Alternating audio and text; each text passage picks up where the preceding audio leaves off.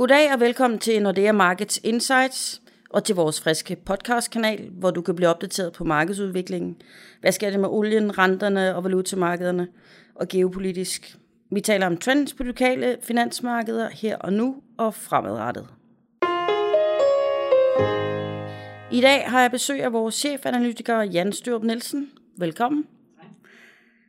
Vi skal tale om et hot emne, øh, nemlig renten. Hvordan det ser ud globalt og lokalt, og hvad betyder det for os i Danmark, hvis de rykker i USA. Og der er en del rumsterende om renten i USA i øjeblikket. Kommer der en renteforhøjelse, og hvad gør ECB? Så Jan, kan du give os et overblik over, hvad der sker lige nu på rentemarkederne? Jamen, der sker faktisk, øh, som du også selv siger, rigtig mange ting lige nu.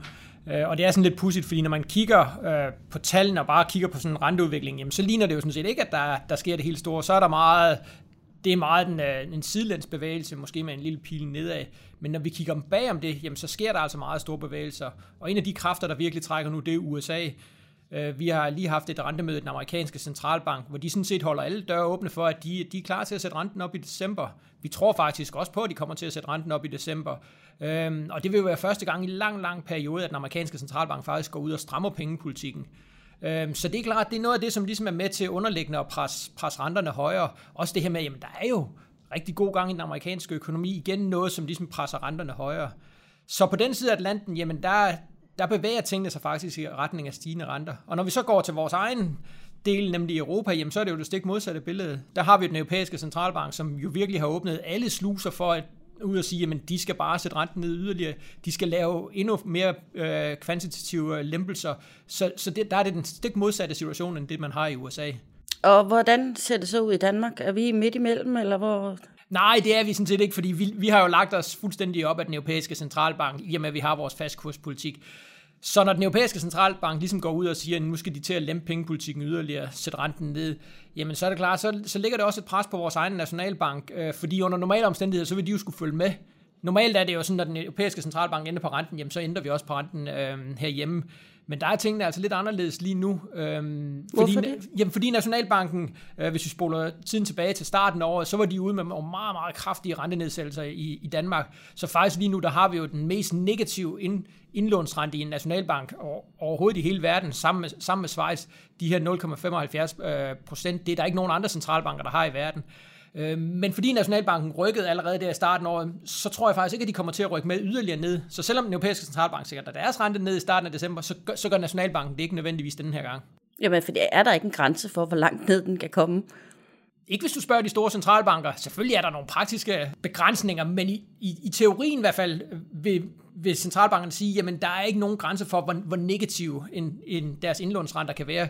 Det er simpelthen et spørgsmål om lige nu at få, få inflationen tilbage til det, der er deres målsætning. Det er også det, den europæiske centralbank siger, Jamen, grund til, at de gør alt det her, grund til, at de trykker de her mange penge, grund til, at de sætter renten ned endnu mere negativt, jamen det er, fordi de er sat i verden for at holde en inflation tæt på øh, 2%, og når inflationen så er nede omkring 0, jamen så har de altså et troværdighedsproblem, og det, det er dybest set det, de kæmper for lige nu. Og hvordan ser det ud, så kigger lidt længere fremad? Jamen lidt længere fremad, så tror jeg faktisk, at vi vil, vi vil se, at renterne igen begynder at stige. Øh, som vi snakkede om tidligere, det her med, at der er så god gang i den amerikanske økonomi, den amerikanske centralbank kommer til at sætte renten op, også yderligere ind i 2016. Det vil ligesom sådan underliggende pres, øh, pres også de danske renter højere på, på lidt længere sigt. Så det kan godt være her over de næste par måneder, vi vil se, at de danske renter falder faktisk lidt yderligere tilbage, fordi den europæiske centralbank er så aggressiv. Men når vi kommer ind i 2016, og jo længere ind i 2016 vi kommer, og navnlig ind i 2017, så vil vi altså se, at navnlig de lange renter, de vil begynde at kravle højere.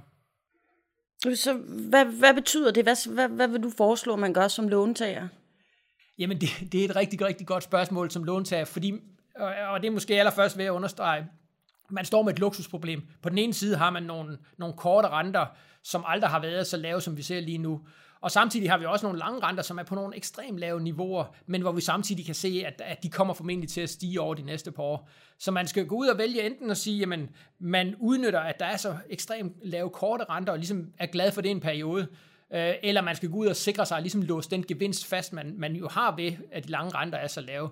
Og der siger vi altså, hvis man på nogen måde har plads til det, og det er selvfølgelig altid en individuel rådgivning, men hvis man på nogen måde har plads til det, så skal man altså gå ud og ligesom låse noget mere fast i den, i den lange rente, fordi de niveauer, vi har lige nu, de er så lave, og når man så får den her rentestigning på et tidspunkt, jamen så står man altså rigtig godt, hvis man har låst i hvert fald en del af sin rente øh, fast på de her niveauer, vi har i dag. Ja, for det, det virker som om, at der er en del danskere, som stadigvæk øh, tøver lidt og stadig går på, på, på flexrenten. Ja, men altså, vi, det er rigtigt, der er stadigvæk mange, der vælger der vælger den variable rente, fordi den er så ekstremt lav. Men vi kan altså også se stille og roligt, så er der en bevægelse over, at, at flere og flere folk godt se det her med, jamen, de niveauer, vi har for de lange renter, det er, jo, det er jo på ingen måde naturlige niveauer. Og det er klart, at hvis de så begynder at stige, jamen så står man altså i en rigtig, rigtig god situation, hvis man, har, hvis man ligesom har låst renten fast. Og vi må jo også bare sige, det her med at gå og bilde sig selv ind, at man kan ramme den lange rente, når den er allerlavest, jo, det kan man godt, men så er det altså mere, så er det mere held end forstand. Det er ekstremt svært at time det her. Så det her med, hvornår begynder den lange rente at stige, det er altså meget, meget svært at forudsige. Og der er det, vi ligesom siger, jamen, du kan ikke time det 100%, men hvis du gør det i, de, i, øh, i den situation, vi står i lige nu, så er du i hvert fald sikker på at få en meget, meget attraktiv rente. Så hvad hvis vi kigger sådan fremad igen før juli, efter juli 2016? Hvad, hvad, hvad skal vi holde øje med? Hvad vil du holde øje med? Altså det, som vi meget holder øje med nu, det er inflationen. Fordi inflationen, det er det, der dybest set bestemmer, hvordan de store centralbanker, de agerer. Øh, og lige nu, der er på obligationsmarkedet, jamen så er det meget de store centralbanker, som alle sidder og kigger på. Det er ligesom der, hvor, hvor vi skal se et skifte fra den nuværende situation. Og det vil sige, når inflationen begynder at komme højere, det, det tror jeg altså meget, vi skal, man skal i hvert fald ikke lade sig narre af de tal, vi får for inflationen lige nu, fordi de er altså holdt kunstigt ned af den meget, meget lave oliepris. Når vi kommer ind i 2016, så vil de effekter forsvinde ud, fordi inflation, det er jo altså årlige ændringer. Og fordi olieprisen nu har været så lav en lang periode, jamen så forsvinder de ud. Og det vil sige, så får vi altså automatisk stigninger i inflationen. Vi får det i USA, vi får det i Europa, og vi får det faktisk også herhjemme. Og når inflationen så begynder at trække lidt højere, jamen så tror jeg også, så vil folk blive lidt mere komfortable ved at sige, okay, så kommer der måske ikke yderligere lempelser fra de store centralbanker. Tværtimod skal USA jo til i gang med at sætte renten op, og så tror jeg altså, så får vi den vending. Så inflationen er meget, meget vigtig for os at finde ud af, hvornår er det, at renterne begynder at stige. Er der noget specifikt for Danmark, jeg tænker sådan lokalt, som, som du vil holde øje med? Altså det, som vi, som vi holder øje med, øh, det er, hvordan Nationalbanken reagerer, fordi der er ingen tvivl om, at det, øh, det er en speciel situation for Nationalbanken, det her med, når den europæiske centralbank er så aggressiv øh, ved at lempe pengepolitikken, det, det, gør, det gør arbejdet svært for dem. Øhm, så det her med, om de kommer til at sætte renten ned yderligere Nationalbanken, fordi de, altså Nationalbankens allervigtigste formål, det er jo at holde kronekursen fast over for euroen, og det er det, der styrer alle de ting, som de gør.